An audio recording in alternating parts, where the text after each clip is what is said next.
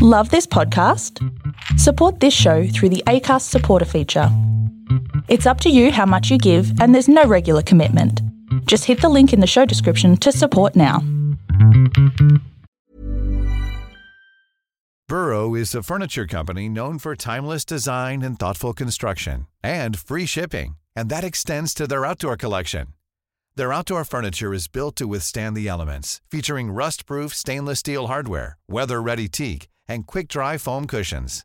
For Memorial Day, get 15% off your Burrow purchase at burrow.com slash ACAST and up to 25% off outdoor. That's up to 25% off outdoor furniture at burrow.com slash ACAST.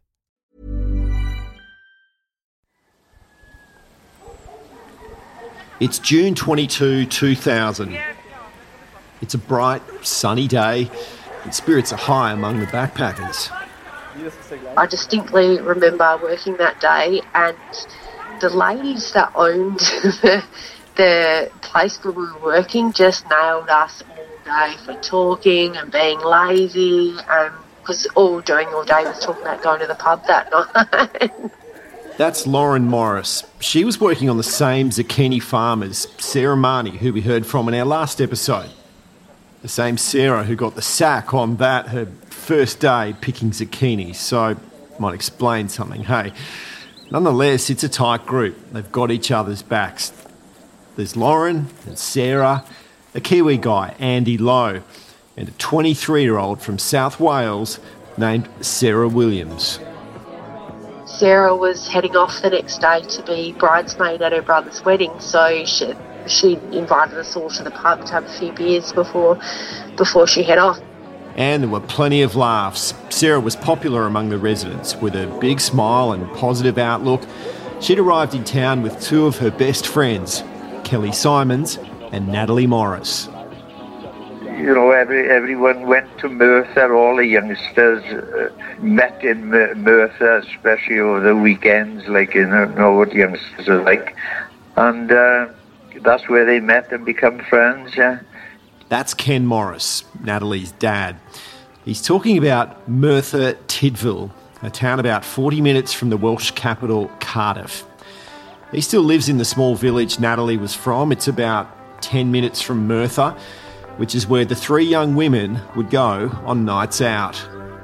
They got talking. Natalie had always been a, for going to London to live, you know, uh, to, to get a job and to uh, live in London.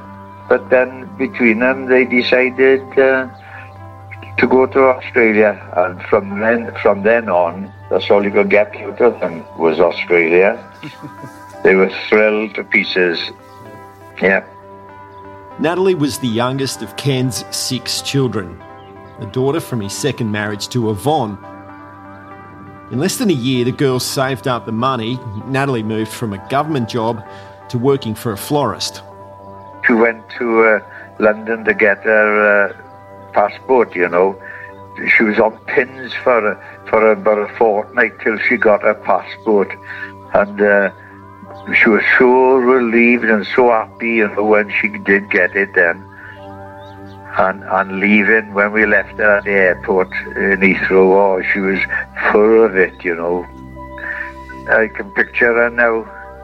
They all left at the same time? Oh yes, yes. I I, I picked them up actually. I I picked them up, and uh, my wife and I picked the other two on the on the way to London. Yeah. We picked them up at their houses, you know, with their parents uh, in tears and that, yeah. and then we took them up to uh. Oh, my missus was broken-hearted. She didn't want her to go, but I thought, oh yes, she she must go. That's what she wanted.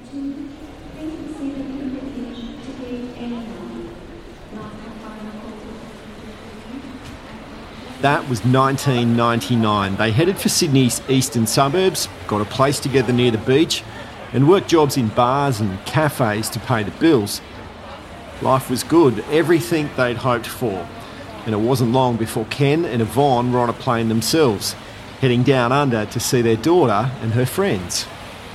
My wife couldn't wait to to go out to see her, so we went out to see her, and uh, we, we met her the first day, we, we arranged to meet her where she was working in this cafe, and we went there. And uh, this couple from government were, were there, and uh, he came over to me then on on, on the way out. He'd see me out talking to Natalie and uh, uh, embracing her, sort of thing. And uh, he said, uh, what, what is Natalie to you? I said, uh, that's my daughter. Oh, and he was uh, to pieces on his wife.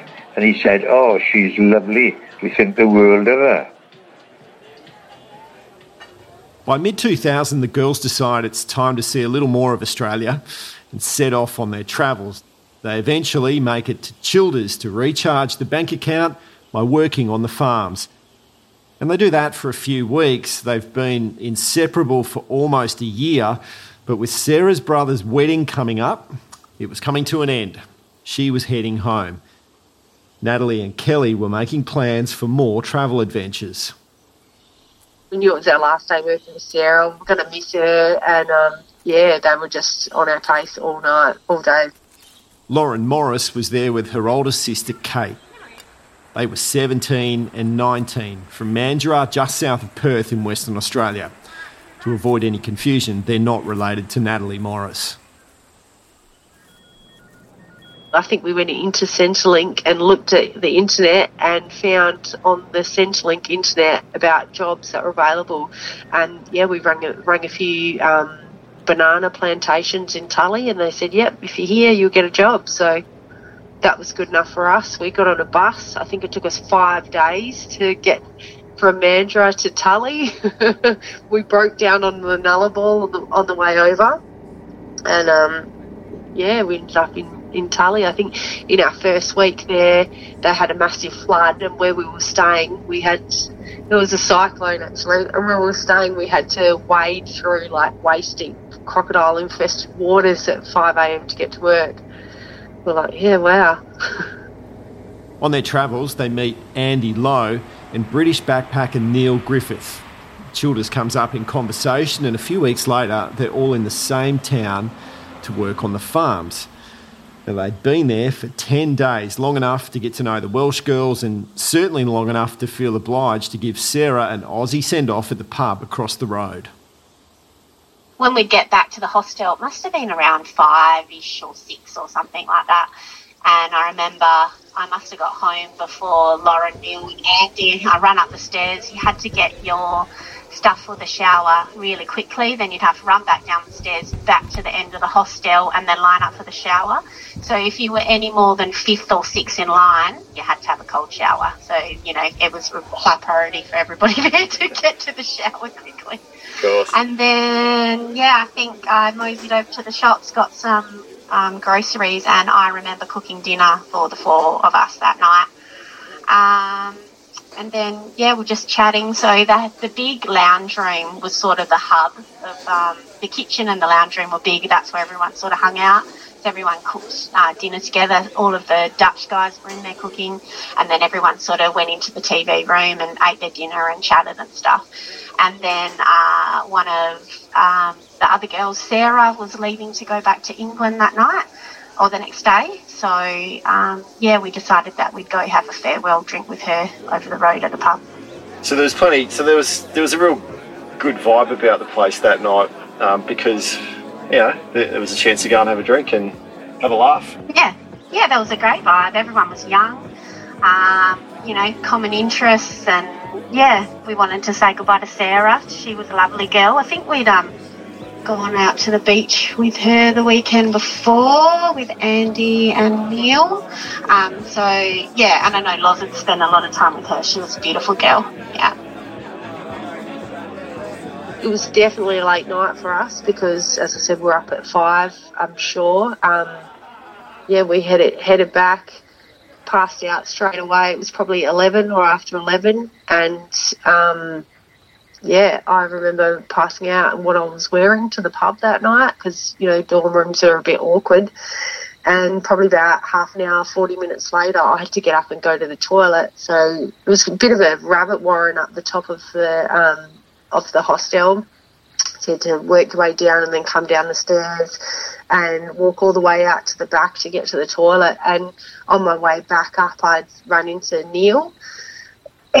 so we just didn't even say words. It was just like, haha, pointed at each other. You had to go to the toilet too, and then headed back to bed. That exchange would later prove crucial in court. Records show that was somewhere between 11.50 and 10 past midnight. Both Lauren and Neil noticed a man sitting at a computer that was set up for internet use at the bottom of the stairs. It was Robert Long, the man who was just minutes away from setting fire to the building. And probably it was only 10 or 15 minutes later that um, I could feel the building shaking and glass smashing, and I just thought it was vandals, you know, throwing rocks through the windows or something. They're rooming with Katja Berensden from the Netherlands and Canadian Kendra Nudsland. Katja testifies they were woken up minutes after she went to bed at 12:20 a.m. One of the girls in our room yelled fire and had got up and turned the light on. And as she turned the light on, you could see the smoke like oozing through the top of the. It was really old school um, uh, doors with the vents up the top, and I could see that really thick black smoke coming through the bottom and up the top. I was on the top bunk, and yeah, I was like, shit, it's a fire. And the lights went out as soon as we turned them on. And um, I jumped down, and you could feel the fire was directly underneath us. The floorboards were roasting hot. The two girls went out, and we were left in there by ourselves. Loz must have jumped off the bunk and I'm chronic asthmatic, so I was breathing that smoke in asleep, and then I've woken up and collapsed on the ground. And I remember her screaming, trying to find me, and it was so dark. And she's like, Kate, get up, Kate, get up, Kate, get up. And I was just like, in my mind, thinking, I wish she'd be quiet, I'm going to sleep. And I just wanted to just lie on the ground and go to sleep. and then she must have found my hands. She just yanked me and pulled me out into the corridor. And I just grabbed her, and um, all I could think in my head was stop, stop, drop, roll, stop, drop, roll, it's fire, you know, stop, drop, and roll. And then I'm like, oh fuck, I'm not on fire. I'll just, yeah, keep low. And just felt my way along the wall. I had my sister in my hand, and it was literally a right hand turn, left hand turn. We were on the on the fire escape out the back yeah, the noise, was like fireworks exploding and things exploding. People were just screaming. I'm pretty sure somebody ran over us. It was just just terrible.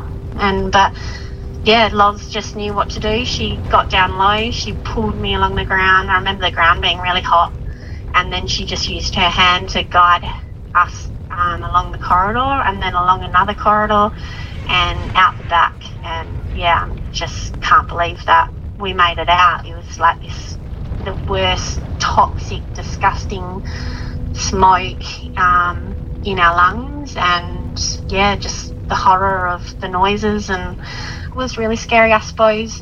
Um, it's sort of a, like a choking feeling, like you couldn't, you just couldn't escape it. It was everywhere. It was just, and it wasn't like, you know, it wasn't like a a, uh, you know, like if you go and have, you go to somebody's backyard and you have a fire. It wasn't that sort of fire. It was a, a disgusting, burning plastic, toxic fire smell coming in us. Yeah. We've always been extremely close, but you know, she's just my number one. Even I have, we're both married, happily married, but you know, we'll grow old together and be in the nursing home together and you know, just be so thankful that we have each other. If I didn't have her, I wouldn't be here.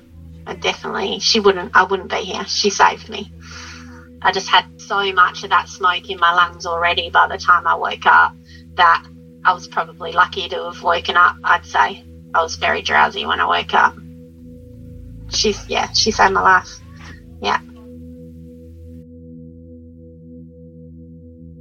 There was another moment just two days earlier that the sisters have often reflected on, even more so as the years have gone by since the fire. Yeah, I'll never forget Kate the big sister kind of not bullied me, but made me go and like be a little bit assertive and say to the we'd got some prices from the caravan park and and um, yeah, we said to the reception if if you don't put us in a better room, we're going to head up to the caravan park because we're not getting sleep, we're working hard, you know, and it wasn't a good environment to be in. Basically, it wasn't a chill out zone at all. Our room, and yeah, so I'm pretty sure it was that day. They said, "Oh, look, we can put you in, in uh, room 13," and and yeah, we moved, and it just blows my mind every day that you know it's just so many. Yeah, it's just wow. Yeah, you were you were originally in the room where every single person sleeping in there lost their life. Yeah, yeah, yeah. That's pretty. Yeah. Um, that must make you really reflect. A hundred percent. I'm just yeah. Somebody was definitely looking after us. Yeah, I still can't believe that. It, you know, me and Kate are quite um, resilient. We've, you know, done it tough. It, you know, that kind of situation is not something that we would um, usually arc up about. But yeah, this one time we put our foot down and said, you know what, if we're, yeah, we want what we want, if we're paying money, we deserve to have a good night's sleep. And um, yeah, who would have thought? Who would have thought that every person in that room passed away? We were just so extremely lucky. Well, you know, how does that even happen that two nights before we were in that room? It's just so hard to process that it could have been us. And um, yeah, just, yeah, just to know, I don't know how, you know, it's like a sliding doors moment, isn't it? You know, like just to still be here when it could have, could have been us. Yeah. Two of the people who were in that room seven that night were Sarah Williams and Natalie Morris. Kelly Simons was in room 11. How she came to be rescued that night by her roommate, Keith O'Brien, is a remarkable story in itself that will be told later in this series. It was early in the morning. My wife was uh, upstairs, and I took the phone call downstairs. And uh, of course, my wife could tell by the way I was answering. Uh, and she come down and she she was practically screaming then. She knew she knew and uh, oh I couldn't I couldn't handle her at all. Natalie was was her life.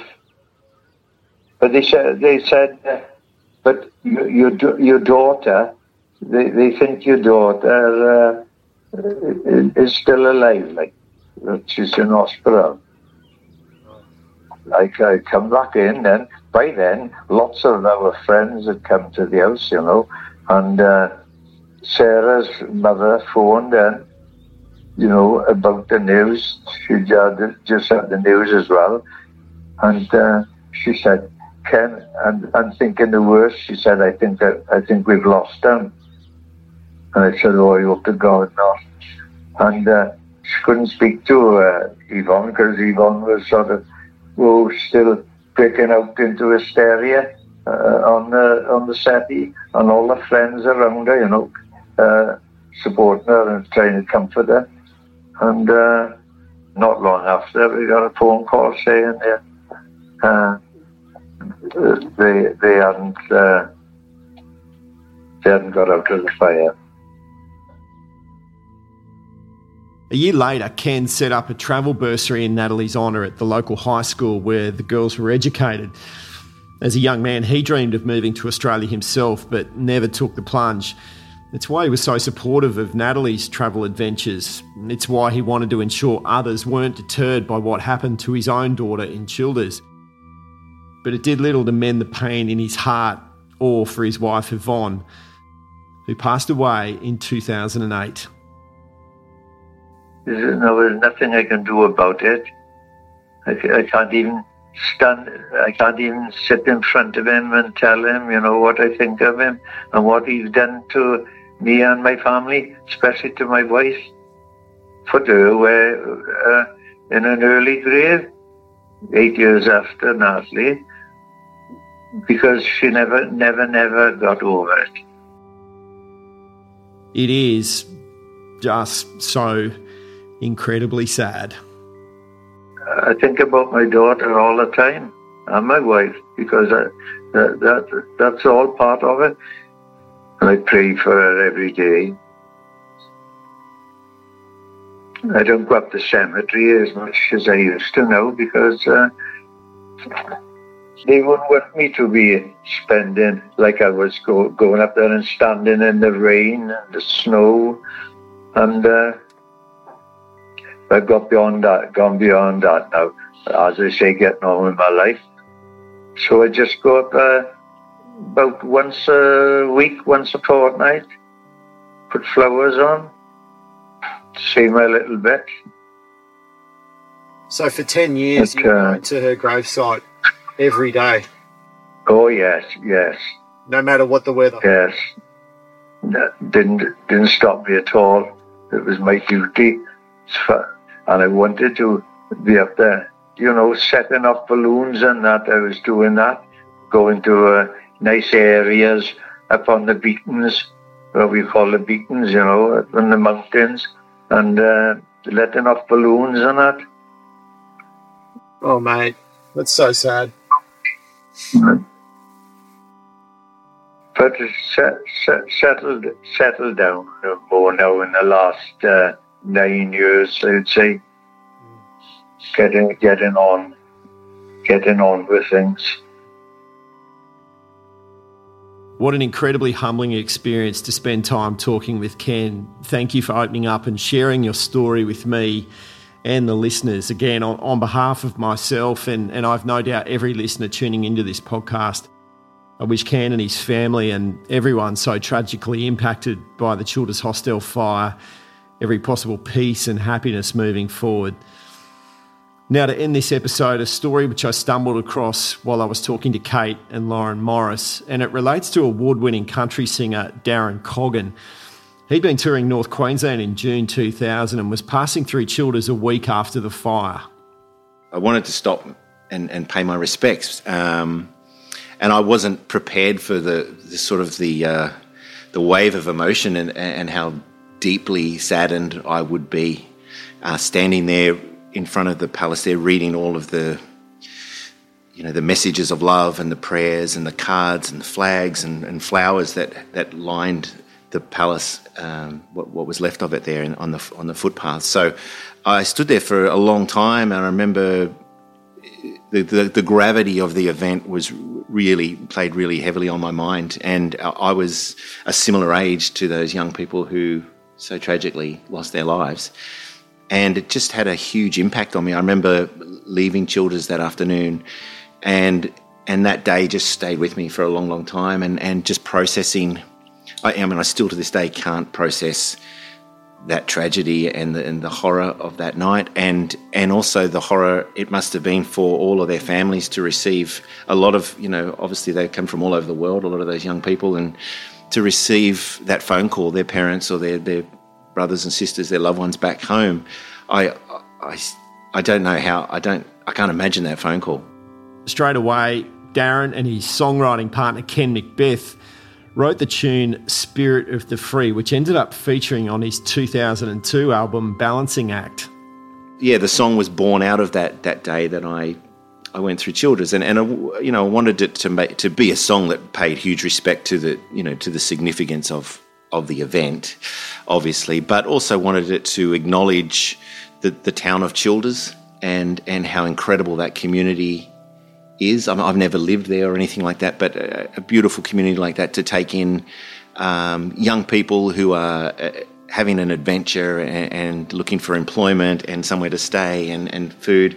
Uh, I think those young people get woven into the fabric of that community, and and I think Childers is a superb example of of those rural communities around Australia that do that for so many young people that are that are travelling.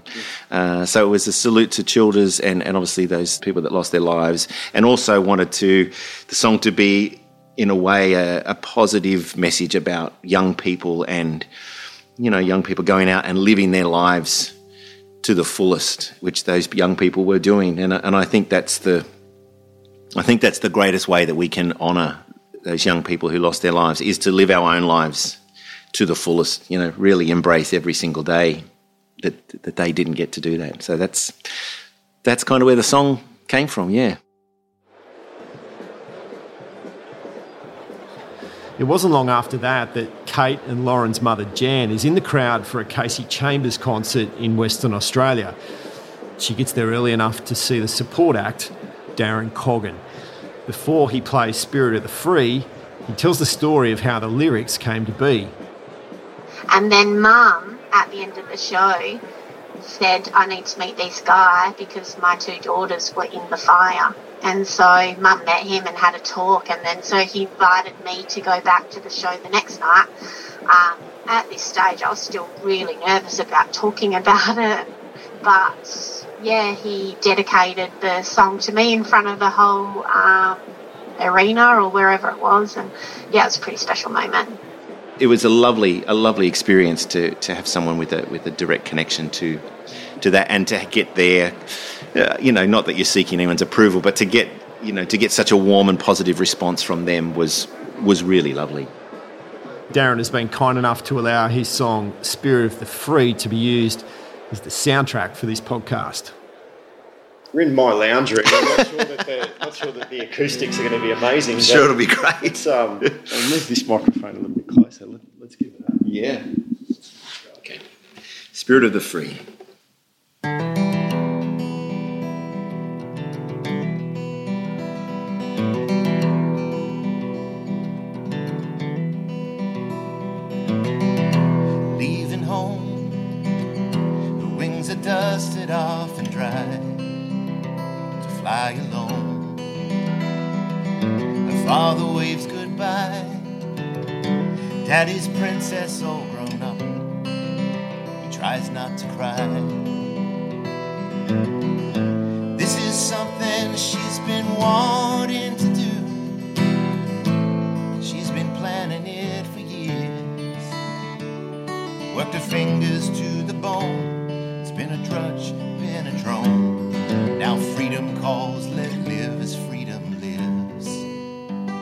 Ride that ship and sail out across the ocean. Spread your wings and fly to southern skies. Turn a key and ride that endless highway. For a home is where the heart will choose to be. You can't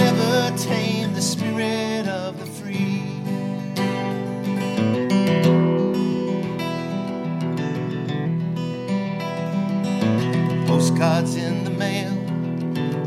She's found some friends she knew from school. They're on their way. They're so glad to leave old England behind and those gloomy castles left standing in the rain. This is something they've been wanting to do. They've been dreaming it swags upon their backs. They'll pick fruit or maybe pack. Can't wait to taste the sun, the surf, and the beer. Ride that ship and sail out across the ocean. Spread your wings, and fly to southern skies.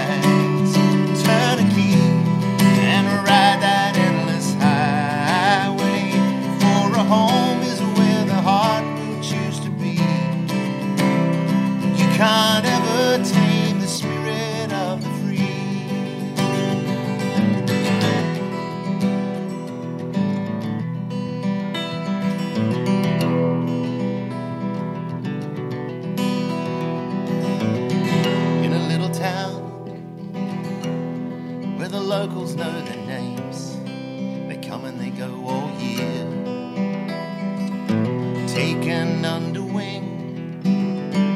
They bring a restless energy that earns a welcome smile. Their colorful voices, they ring up and down the streets. They're the lifeblood of this town.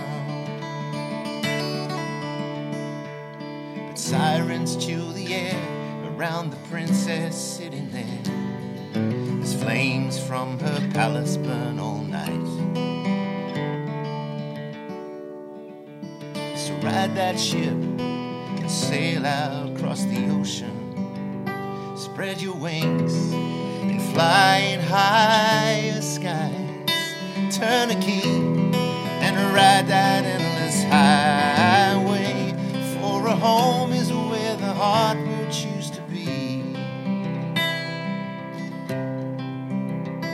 Ride that ship, sail out across the ocean.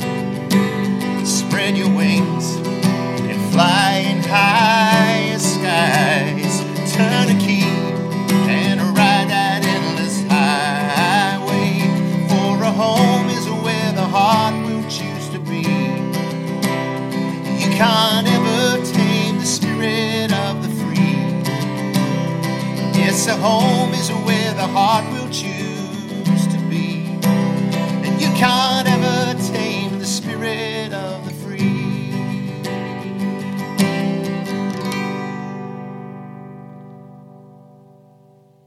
What a voice, hey? I, I hope you enjoyed that special version of Spirit of the Free live from my lounge room. This podcast was written and produced by me, Paul Cochran, with support from the Bundaberg Regional Council. Thank you to the many lovely people who have shared their stories, especially people like the ultimate gentleman, Ken Morris, who you heard from in this episode. If you can, please make sure you take the time to stop over in Childers to visit the memorial to those who lost their lives in the Palace Hostel fire in June 2000. Make sure you hit subscribe and tell your family and friends about the podcast. And remember, you can't ever tame the spirit of the free.